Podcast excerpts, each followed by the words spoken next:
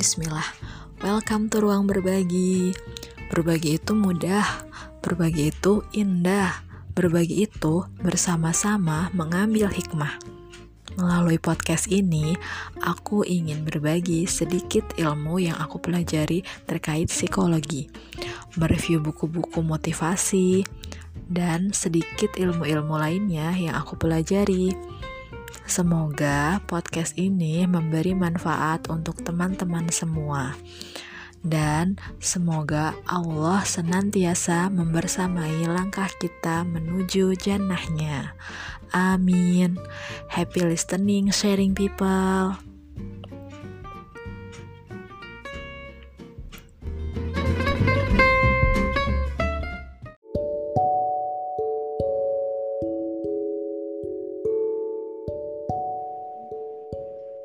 Hai, halo, assalamualaikum warahmatullahi wabarakatuh. Salam kenal semuanya. Perkenalkan, nama saya Caku. Hari ini saya akan mengajak teman saya, yaitu Teh Muti. Karena saya orang Sunda. Jadi kali ini kita akan ngobrol bareng Teh Muti dan bertanya mengenai buku apa sih yang dia baca belakangan ini dan akan saya ulik mengenai buku yang sedang Teh Muti baca ini. Nah, sangat penasaran, langsung aja yuk. Kita panggil Teh Mutinya. Assalamualaikum, halo, assalamualaikum warahmatullahi wabarakatuh, Teh Muti. Halo, waalaikumsalam warahmatullahi wabarakatuh. Halo teman-teman semua. halo Teh Muti, apa kabar? Alhamdulillah baik. Caku apa kabar? Jadi Teh sekarang lagi buku apa nih belakangan ini? Lagi sibuk mm, membuat diri ini menjadi produktif sedikit demi sedikit. Semoga ya.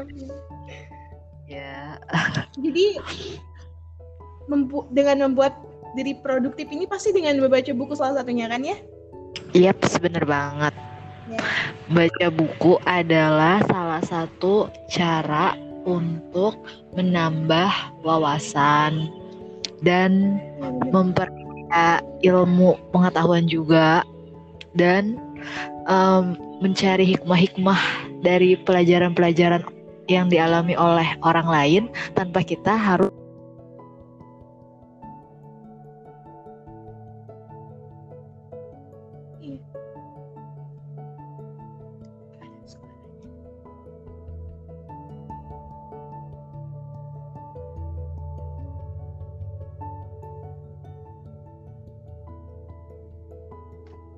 Halo.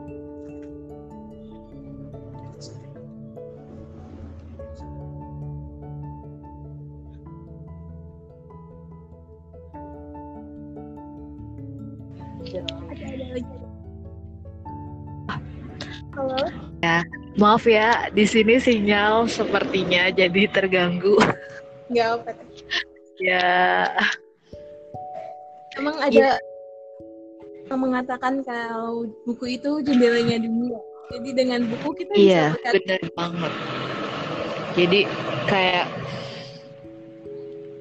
buku sekarang lagi lagi baca sebuah buku yang lagi hits seben- sebenarnya. Jadi penulisnya itu terkenal Siapa? banget sekarang. Hmm, tebak-tebak.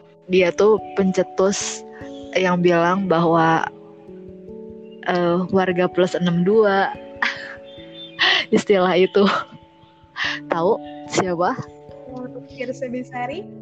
Yeps, bener banget. Iya.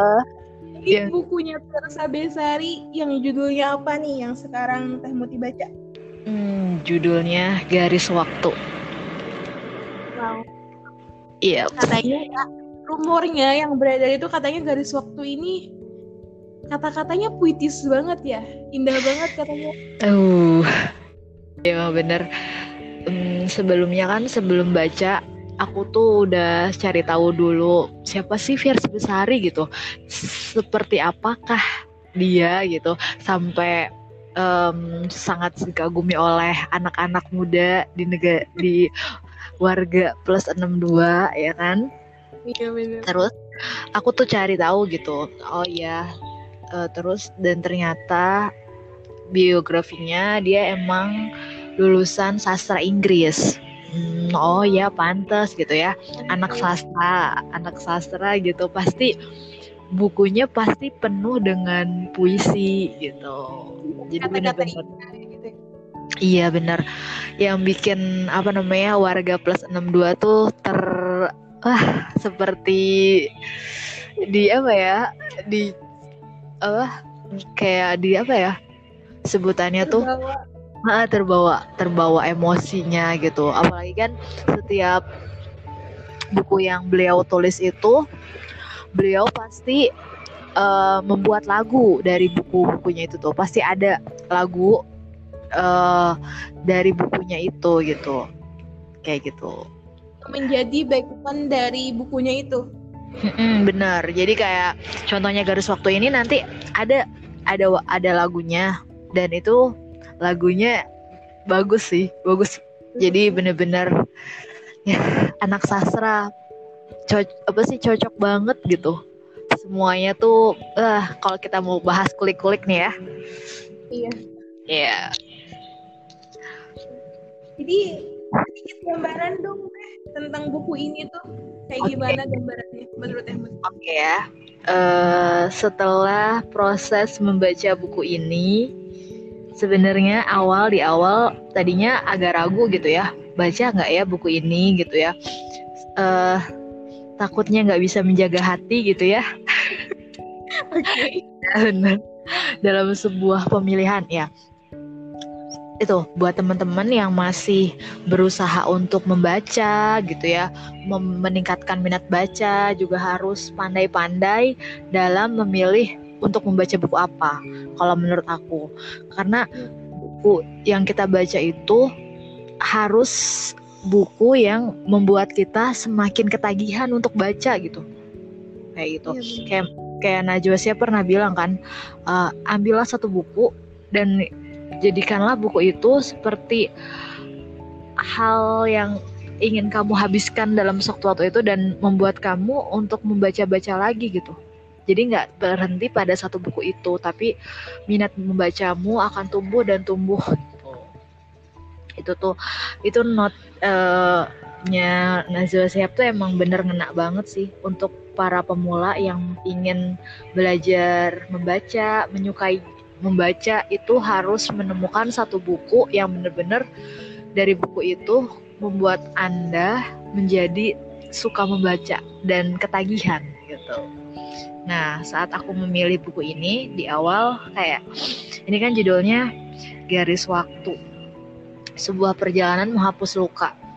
Nah, menghapus luka itu kayak um, aku tahu kayak kita uh, abis jatuh misalnya terjatuh lalu ada luka yang luka itu udah mulai mengering ya kan? Uh, dengan waktu dan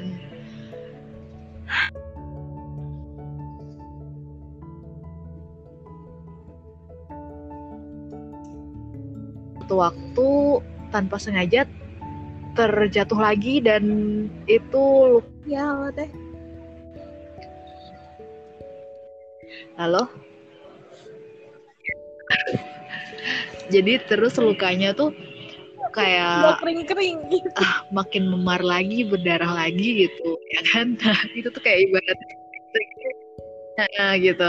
Makanya saat mengambil ini wah garis waktu sebuah perjalanan menghapus luka akankah benar-benar dengan membaca buku ini luka yang ya manusia luka ya semua manusia punya luka. ya, masing-masing nggak mungkin gitu nggak punya luka gitu ya. Kayak iya besar banget gitu. Dan namanya hidup pasti penuh dengan luka ya enggak karena emang hidup itu hidup di dunia. Maaf ya ada back suara motor jadi emang hidup namanya hidup di dunia emang tempatnya bersusah-susah berpedih-pedih.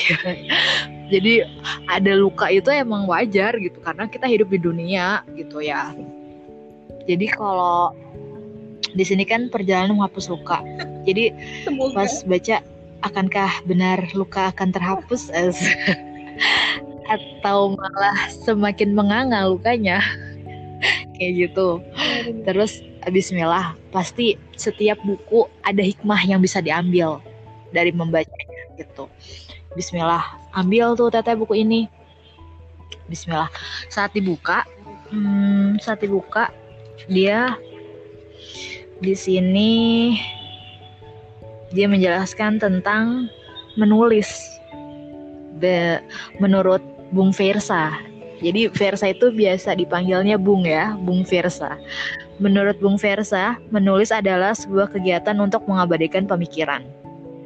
Dengan menulis, kita sedang mewariskan pandangan kita di hari ini untuk mereka hidup di masa depan.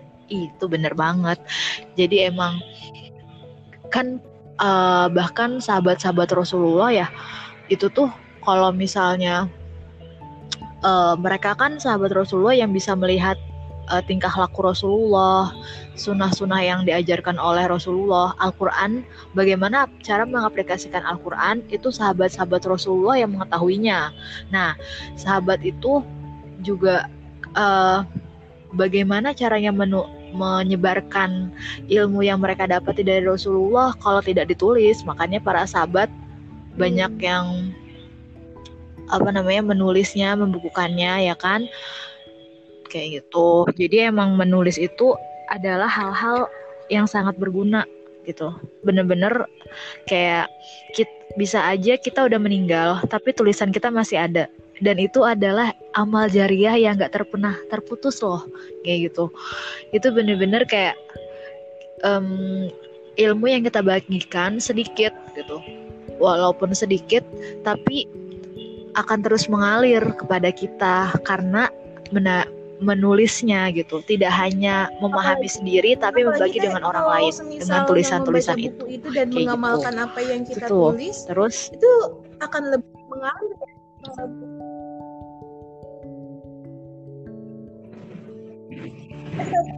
Iya bener banget mengalir banget udah kayak gitu udah aduh kayak gitu udah kita kita nggak ada di dunia tapi masih ada masih ada amalnya tuh masih mengalir amal jariah kita itu masya allah banget. Kayak gitu. Makanya eh tadi kan em, pertama membaca kedua menulis itu hal yang harus walaupun sulit tapi dibiasakan. Lanjut selanjutnya jadi kan diawali dengan pengertian menulis lalu Bung Versa itu di awal-awal ini nah ini yang tadi aku bilang di awal ya eh, buat teman-teman yang membaca buku ini ya harus menyiapkan hati sih. Bener-bener menyiapkan hati kayak di awal ini emang isinya tuh tentang pengalaman pribadi Bung Versanya tentang kehidupannya kayak gitu. Jadi, tapi mungkin pengalaman itu juga dialami oleh teman-teman sekalian ya. Kayak gitu. Ya jadi jangan apa namanya di awal ini kita seperti diajak ikut merasakan apa yang Bung Versa rasakan gitu. Di awal tuh.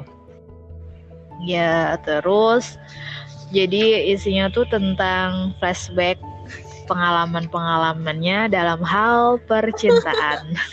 Kayak rasanya kalau udah ngomongin cinta itu gimana? tapi kadang oke kalau semisal menurut teteh hal istimewa dari buku sih kalau kata aku jadi di sini Bung Versa itu oh ya maaf Eh, maaf menurut apa teh? Muti hal istimewa kurang- dari kurang buku jelas itu aku. apa, Teh? menurut teh Muti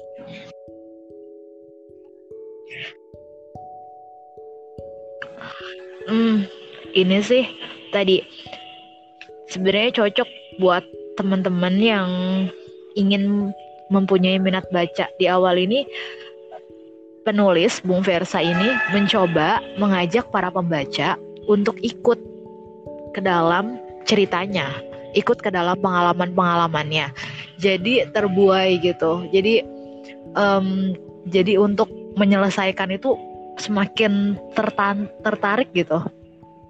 Jadi ingin sekali untuk menyelesaikan saat uh, di awal di awal dia membahas tentang pengalaman percintaannya gitu yang mungkin teman-teman sekalian juga kealami ya kayak gitu. Jadi di awal-awal tuh pasti baper tuh nggak bisa terelakkan. Pasti bisa pasti bisa baper. bisa kita baper ya? Gitu. Karena bener di awal ya di awal iya. Uh, jadi kan emang itu salah satu cara bagi penulis untuk membuat pembaca itu semakin tertarik untuk membaca bukunya sampai akhir. Nggak cuman baca di awal terus udah gitu udah. Nggak karena di sini benar-benar penulis itu pengen pembacanya itu pembacanya sampai akhir. Itu salah satu caranya dengan harus bisa mengajak Jadi si pembaca itu ikut masuk dalam ke dalam buku, ini, buku itu gitu. juga buku ini bisa membuat yang gitu, si pembacanya ini penasaran akan kelanjutannya gitu kan ya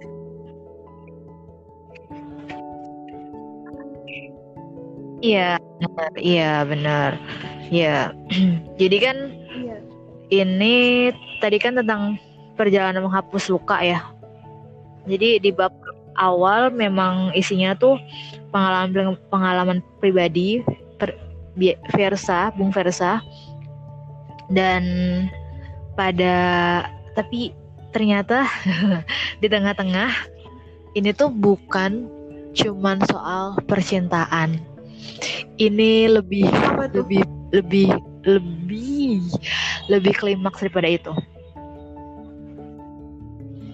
Jadi ini tuh uh, di bab akar. Kutipannya seperti di sini tuh ada satu kutipan yang aku suka banget. Boleh dibacain deh. Tentang keluarga. Jadi boleh banget. Ini tuh Bung Versa berbicara seperti ini. Tidak ada keluarga yang sempurna, tapi aku bersyukur lahir di keluarga ini dari rahim seorang perempuan yang mengagumkan. Iya benar. Dan Masya Allah banget nggak? Kita jadi bersyukur dengan keadaan apa pun dari keluarga kita. Ya,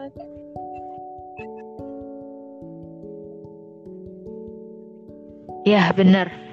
Karena lagi-lagi kita uh, bicara tentang kodo dan kodar.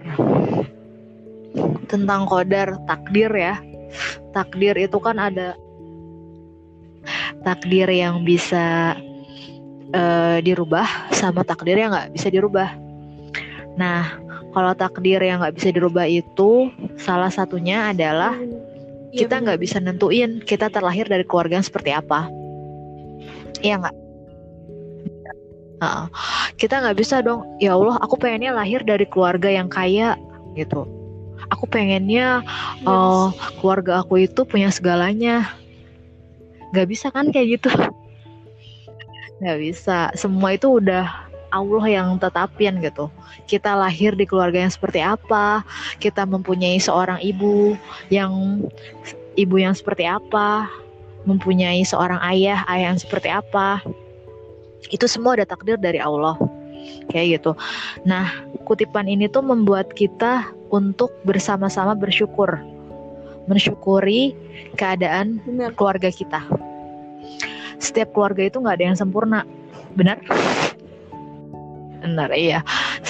Nggak ada namanya keluarga yang sempurna. Semua keluarga itu pasti ada baik buruknya, gitu. Tapi mau itu buruk tetap harus kita syukuri karena semua itu udah ketetapan Allah gitu jadi kita terlahir dari rahim seorang perempuan yang jelas-jelas mengagumkan dan itu udah ditakdirkan oleh Allah gitu jadi benar-benar kayak membuat kita semakin bersyukur gitu terus ada juga um, di bagian um, apakah hidup menurutku sudah cukup berarti. Membuat. Coba. Ya, pertanyaan iya, itu kayak banget. pertanyaan yang langsung hah tertampar ya nggak? iya tertampar banget kayak Iya benar. Hidup Dan bener nggak? Berarti. hidup seperti apa sih sebenarnya yang berarti ya nggak iya iya bener terus ada kut- kutipan dari Bung Versanya yang bilang gini di hidup kita yang cuma satu kali ini apa perlu membuang waktu dengan mengurusi yang tidak perlu? Menghakimi yang kita tidak tahu? Dan memusuh hal yang tidak kita mengerti? Itu kayak Iya. pertanyaan-pertanyaan yang bener-bener kayak oh iya ya. Itu tuh bener nggak? Bener kayak membuang waktu. Ya ampun bener apakah selama ini selama di dunia ini kita lebih banyak buang waktu apa rebahan kayak gitu atau lebih banyak memanfaatkan waktu yang sudah Allah berikan kepada kita. ya yang enggak menampar kita sekaligus menyadarkan kita. Iya enggak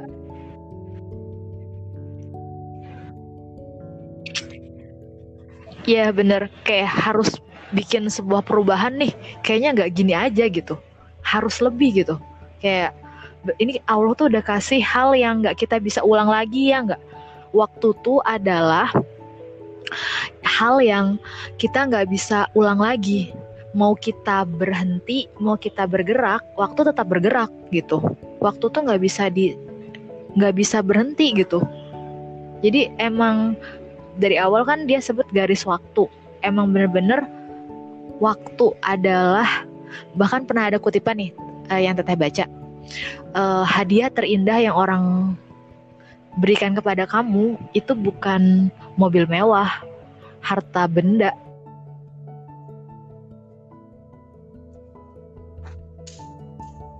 dan mobil bisa berganti-ganti setiap tahunnya ya kan pasti mo- Oh, kutipannya seperti apa teh? Halo? Oh iya, kutipan yang tadi ya, yang tentang hidupku sudah cukup berarti atau belum? Yep, ya.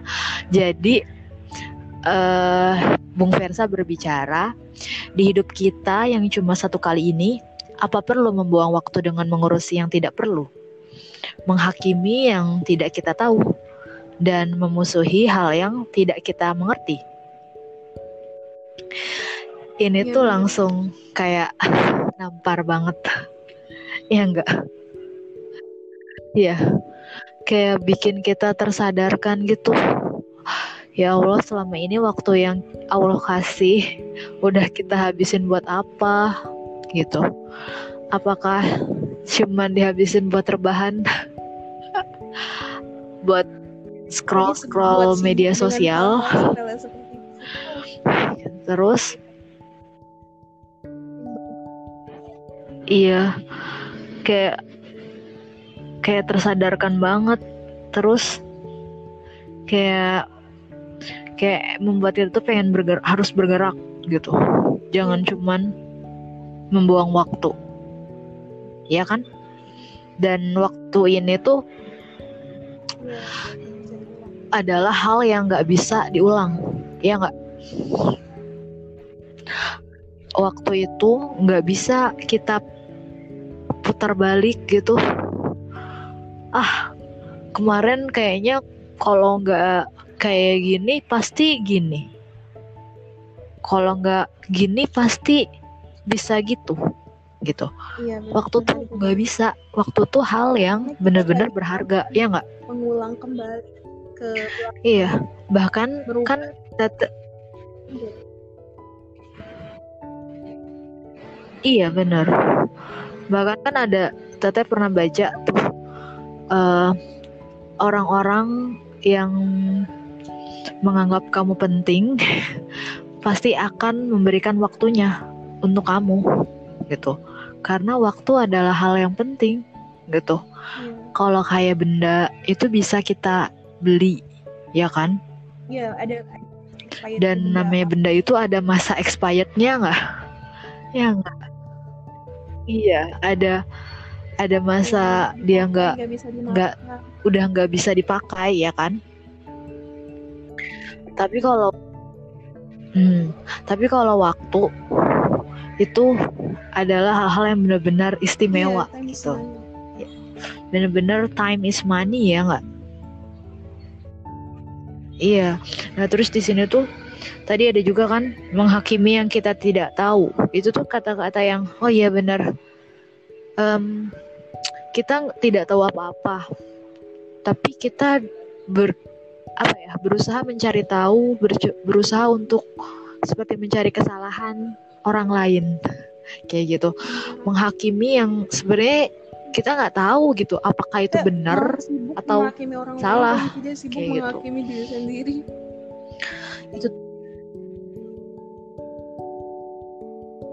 Iya benar. Kalau misalnya bahasa itunya mah harusnya kan kita apa namanya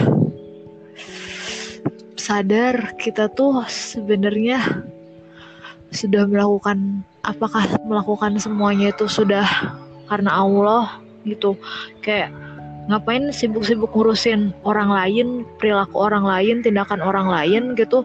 Tapi kita nggak introspeksi diri istilahnya ya sama perilaku kita gitu apakah benar-benar semua perilaku kita tuh udah diniatinnya karena Allah gitu? Iya teh. ya nggak? Halo? Iya. Terus juga di sini tuh dia bilang dan memusuhi hal yang tidak kita mengerti. Nah itu tuh. Aku juga. itu tuh kadang kadang kita suka Aku tuh Bukan suka kita, matematika karena aku nggak suka angka dan aku malah kayak ah nggak mau nggak mau belajar matematika padahal kalau diulik itu kita mungkin saja bisa menyukainya kan Iya benar. Gitu. Gi- gimana ya? Dia nggak salah apa-apa gitu. Kita yang nggak mengerti, tapi kita memusuhinya. Itu tuh kayak gitu. Kayak what's gitu, what's gitu salah. Dia nggak tahu gitu ya, gitu. Terus kita tiba-tiba kita musuhin dia. Itu kayak, hah? Gitu, what's wrong kayak gitu kan? Iya. nggak? Iya benar. Kayak gitu. Jadi kita harus eh, sudah mencoba untuk tidak melakukan hal-hal itu ya. Tadi apa membuang waktu, terus menghakimi hal-hal yang kita tidak tahu, terus memusuhi hal-hal yang tidak kita mengerti. Itu harus mulai dari sekarang untuk penting ya Tidak dilakukan. yang kita- seperti Iya, itu. Iya benar. Iya. terus. Jadi semakin ke belakang bab-babnya itu bikin makin penasaran gitu. Udah nggak ngomongin tentang Iya, cinta-cinta lagi loh ini gitu. Ternyata tadi udah mulai bab akar tuh apa? Apa? Maaf Erika si eh maaf Jaku sinyalnya jadi pembahasannya luas banget ya nggak hanya kenapa? ini keren banget Iya banget. lanjut Masih penasaran gak? Nih masih penasaran gak nih? Nah ya selanjutnya tentang di bab sejauh apa cita-cita membawaku pergi. Itu udah bab cita-cita. Itu tuh kayak wah cita-cita, bener kan? Cita-cita. Jadi di sini udah udah istilahnya ya tujuan hidupnya tuh udah bukan tadi kan cinta-cinta ya di awal tuh. Di awal tuh Bung Versa tuh membahas tentang cinta-cinta, lalu ke eh, di tengah-tengah membahas tentang cinta keluarga gitu. Terus langsung terus ke eh, tadi bab tentang hidupku sudah cukup berarti itu lebih ke ke dalam cinta kepada Allah juga gitu kan waktu yang Allah berikan kepada kita gitu udah kita habisin buat apa aja kayak gitu. Terus di sini bab selanjutnya tuh tentang cita-cita. Jadi sejauh apa sih cita-cita membawa kita pergi tuh gitu. Di sini ada kutipan yang aku suka juga. Itu Bung Versa bilang, ketika kau melakukan usaha mendekati cita-citamu, di waktu yang bersamaan cita-citamu juga sedang mendekatimu. Alam semesta bekerja seperti Iya, itu. bekerja seperti Itu kayak keren banget nggak? iya. Jadi em, istilahnya sama kayak ketika kita mendekati Allah, ketika kita mendekati Allah dengan berlari, Allah mendekati kita dengan lari maraton kayak gitu. Kan? Jadi sama halnya kayak cita-cita, semakin kita mendekati cita-cita ya di waktu yang sama cita-cita juga sedang mendekati kita gitu. Jadi di sini tuh lebih ke buat teman-teman semua yang punya cita-cita harus semangat gitu. Jangan kasih kendor istilahnya ya. Sekarang mau tahu dong. Terus uh, bab selanjutnya nih, ini oh. mm, tentang Oke, okay, Halo? sekarang Ya. Ya. Sekarang eh Jadi Oh iya. Jadi sekarang tuh lebih uh, tentang bab selanjutnya ada tentang bersabarlah meski tak mudah. Wah, itu tuh udah kayak bersabar meski tak mudah. Itu bener banget sih gitu. Jadi kayak langsung wah tadi uh, dikasih semangat gitu untuk meraih cita-cita sekarang dikasih bab sabar. Bab sabar bahwa untuk menggapai sebuah cita-cita itu nggak mudah gitu. Butuh perjuangan butuh kerja keras gitu. Kan lalu di sini tuh juga lagi-lagi aku mengutip beberapa hmm, kalimat yang Bung Versa tulis yaitu tentang yang pertama adalah akal. Akal adalah apa yang membuat kita, manusia, berbeda dengan kreasinya yang lain. Dengan akal, kita mampu menganalogikan banyak hal. Kita mampu mencipta, mampu berbudaya, mampu berkesenian, dan mampu berbahasa, ataupun sebaliknya. Manusia yang terkaya bukanlah mereka yang mempunyai banyak harta, tapi yang mampu berbuat kebaikan dengan hartanya. itu kayak keren banget. Itu tuh udah makin ke sini tuh makin wah, Bung Versa tuh emang bener isi tulisannya tuh bener-bener terdiri dari uh, iya, tadi bener, uh, itu nggak enggak nggak tulisannya tuh seperti berima gitu. Iya, iya kan? Iya betul. Iya, jadi kan puisi itu kan harus berima ya. Jadi emang di buku ini tuh beliau itu bikin tulisannya itu kenapa mudah dipahami oleh para pembaca tuh karena tulisannya tuh lebih seperti puisi, puisi yang dibukukan gitu. Tapi puisinya itu bener-bener uh, bisa dirangkai sedemikian rupa se sehingga terlihatnya hanya sebagai tulisan saja gitu, hanya sebagai kalimat padahal jauh kalau kita apa ya gali gitu ya. Ini tuh menerapkan prinsip-prinsip dari penulisan puisi gitu. Puisi itu kan harus berima kayak gitu. Jadi kayak di sini kan beliau menuliskan kayak akal kayak gitu kan. Terus uh, di diakhiri dengan menganalogikan banyak hal gitu kan jadi bener-bener al-al ketemu dengan al gitu terus iya terus habis itu dia bilang tentang ya, dengan akal itu bisa mencipta terus berbudaya. Tuh kan a lagi kan? Kalau udah depan a pasti belakangnya tuh a a a gitu. Iya kayak gitu.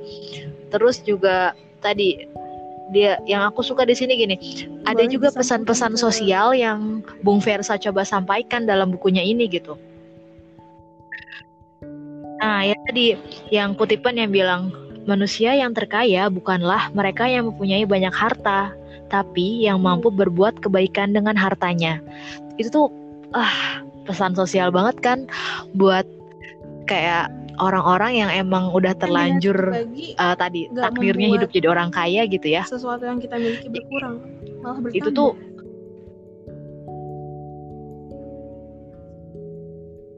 Iya, iya benar, gitu. Dan itu tadi apa? Manusia yang terkaya bukanlah karena mereka punya mereka yang punya banyak harta, tapi yang mampu berbuat kebaikan. Nah, itu. Iya, Jadi harta kita itu udah kita pakai untuk apa aja sih gitu. Ya nggak? Selama di dunia nih ya, kita tuh sama Allah dikasih harta. Allah memberi kita pinjaman harta yang banyak dan harta yang kita punya itu sudah dipakai untuk kebaikan apa saja gitu kan lagi-lagi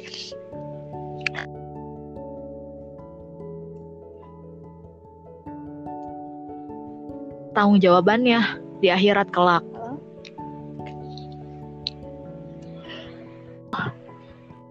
Ya, tadi Iya. jadi kan harta yang kita miliki itu adalah titipan Allah, ya kan? Ya. Terus itu nanti di akhirat kelak akan diminta pertanggungjawabannya. Ya enggak? Kayak kita apa sih Allah memberikan kita misalnya ya sesimpel motor aja.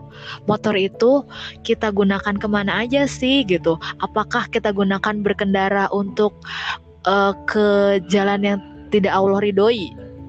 Ya enggak? Kayak gitu. Misalnya pergi-pergi ke tempat-tempat yang jelas-jelas kita tahu tempat itu dilarang oleh Allah gitu.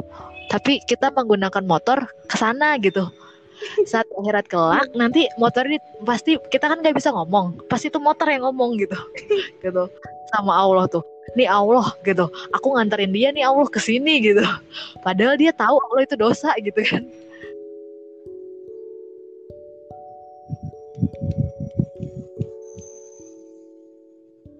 Nggak usah berlomba-lomba untuk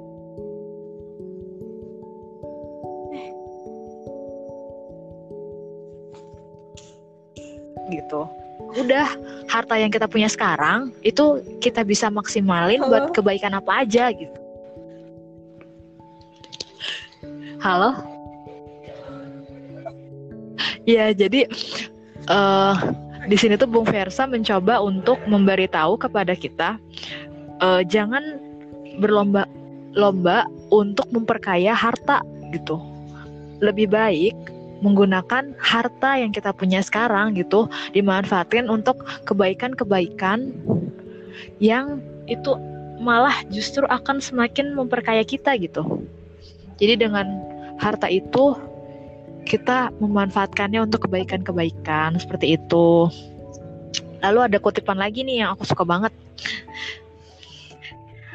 Jadi tentang di em, Bung Versa bilang gini. Sedih. Sebentar.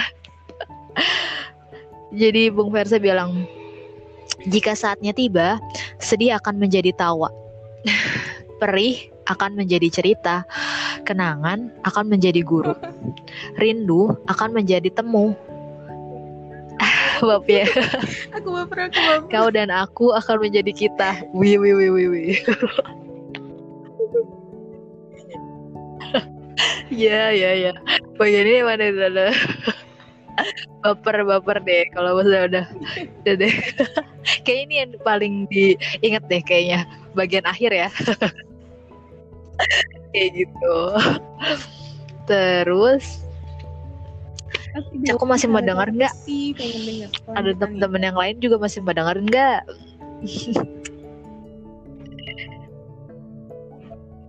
Ya, nah ini nih. Em, dalam tadi kan kita dikasih bab ya eh, semangat untuk menggapai cita-cita. Terus dalam menggapai cita-cita itu harus terus bersabar karena menggapai cita-cita itu tidak mudah. Lanjutnya adalah ketika eh, suatu hari nanti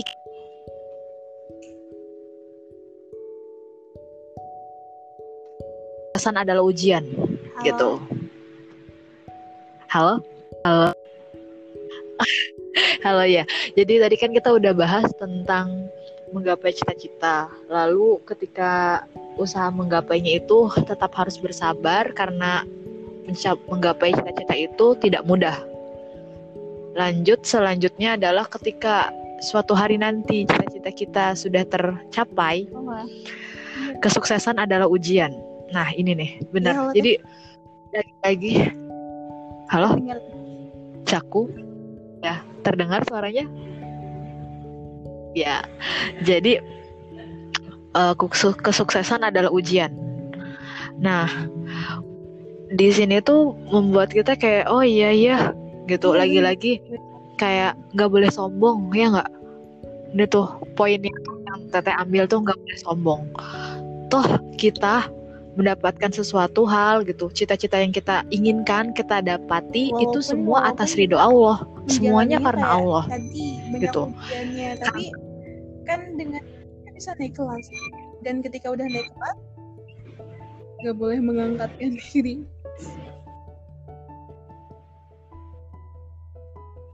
Iya benar. Dan jangan kayak ah ini kan Nah, usaha aku gitu. Aku kok yang udah berusaha mati-matian buat ini gitu. Ini semua semua ini gitu. Cita-cita yang aku dapat gitu. Itu tuh karena aku gitu. Kayak gitu. Itu tuh ah astagfirullahalazim. Mm-mm, itu nggak boleh. Iya. Iya nggak boleh banget tuh kayak gitu. Itu tuh udah namanya udah sombong ya. Itu udah lagi-lagi sombong itu cuman pakaiannya Allah. Manusia, makhluk hambanya Allah nggak boleh pakai pakaiannya Allah gitu sombong itu pakaian Allah lagi-lagi hal ini tuh harus dibuang gitu sifat sombong itu harus dibuang gitu. Jangan ini karena usaha aku gitu. Nggak boleh kayak gitu. Semua usaha kita Iya. kalau Allah nggak ridho ya kita nggak bisa dapet ya nggak? Jadi di sini poin penting juga gitu. Eh, di sini juga ada kutipan yang pertanyaan sih pertanyaan yang Bang Fiersa eh Bung Bung Fiersa ungkapkan gitu. Yang menampar juga gini kutipannya tuh bilang kakimu bisa kau taruh di tempat tertinggi tapi apakah hatimu bisa kau taruh di tempat Sindiran terendah Iya bener banget sih wah sindirkan banget sindirannya Ya, udah oke. udah nampar-nampar berkali-kali nih. iya, kayak kalau itu udah merah-merah kayak ya. Untung ini buku ya namparnya. iya bener kalau ditampar beneran tuh kayak udah merah-merah ini. Iya. Lagi iya bener. Jadi tadi nggak boleh sombong kayak kita bisa loh di tempat paling tinggi gitu. Misalnya kayak mendaki gunung gitu ya. Kan mendaki gunung itu butuh usaha yang nggak sedikit nggak kecil kan namanya mendaki gunung itu bener-bener harus apa namanya naik Iya. berkaki-kaki kan gunung tuh ya ketinggiannya dan saat kita di atas gitu kita jangan jangan kayak "Em, aku loh udah bisa aku udah bisa loh aku udah bisa naik loh gitu. Gak boleh sombong gitu lagi-lagi di sini tuh. Kayak gitu. Lalu ada juga kutipannya yang ini sih bisa kayak jadi penya apa ya ending di, ses- di season ini. Kayaknya ini bahas buku Fiersa tuh nggak bisa satu season deh caku. Iya. Iya harus beberapa season. Kayak kayak tapi ini ada poin yang bisa diambil buat apa ending dari season ini. Apa? mau denger Iya. Hmm, jadi ini kan tentang garis waktu ya. Jadi Bung Firda itu bilang gini. Pada sebuah garis waktu yang merangkak maju, akan ada saatnya kau terluka dan kehilangan pegangan. Yang paling menggiurkan setelahnya adalah berbaring, menikmati kepedihan, dan membiarkan garis waktu menyeretmu yang niat tak niat menjalani hidup. Lantas, mau sampai kapan? Sampai segalanya terlambat untuk dibenahi? Sampai cahayamu benar-benar padam? Sadarkah bahwa Tuhan mengujimu karena Dia percaya dirimu lebih kuat dari yang kau duga? Ayo bangkit, hidup tak akan menunggu. Ah, cukup, cukup sekian. Ending. Sepertinya ending di season ini. Ini sekarang Iya. ingin aku ingin minta pendapat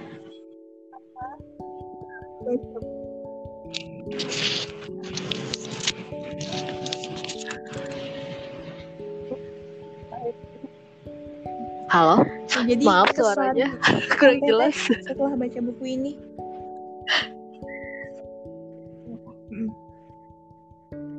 Hmm. kesannya wah ternyata buku yang tulisannya tuh kira Iya, eh, aku pikir pertama ini bucin banget.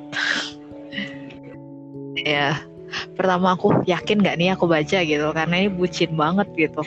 Bakalan bikin jadi flashback gitu ke masa lalu atau Jadi mengambil hikmah gitu. ternyata ternyata ternyata bener. Eh, istilah yang bilang don't judge book by its cover. Itu tuh bener banget.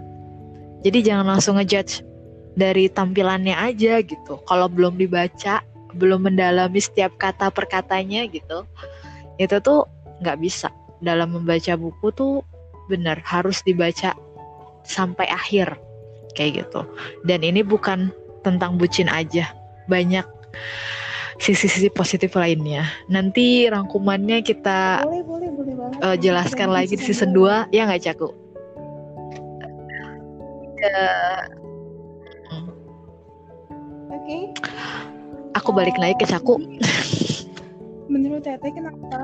Kenapa sahabat aku para pendengar podcast ini? Kenapa kita harus baca buku ini?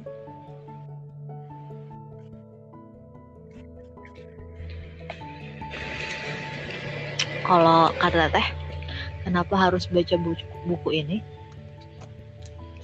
karena buku ini bukan. Melulu tentang cara mengikhlaskan gitu kan dari dari Iya, dari covernya tuh tulisannya kan sebuah perjalanan menghapus luka ya kayak gitu. Tapi benar-benar ada hikmah yang ingin Bung Versa sampaikan kepada kita. Kita yang mungkin sama-sama pernah terluka Jadi Seperti ini itu. bisa jadi sumber referensi ya buat para yang para siapa pun itu. ya Iya. Yang orang-orang yang pernah terluka ya, Dan ingin ingin hapus lukanya eh.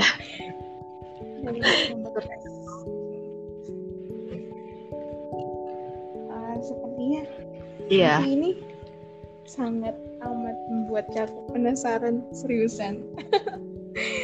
Dan yang pastinya Caku akan suka sekali sama buku ini kayaknya. Oke, kalau gitu buku ini jadi incaran Caku selanjutnya teh.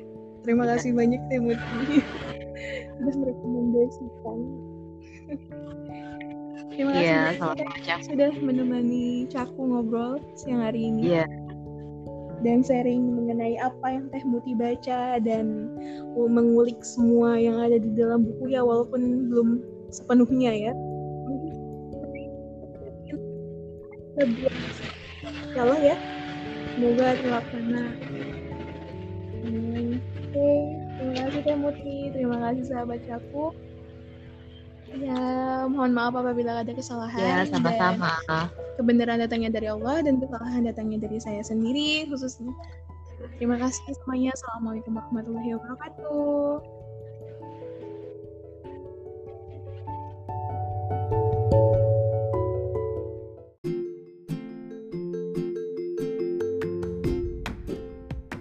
Thank you for listening, sharing people. Jangan lupa untuk mendengarkan podcast-podcast lainnya ya. Assalamualaikum.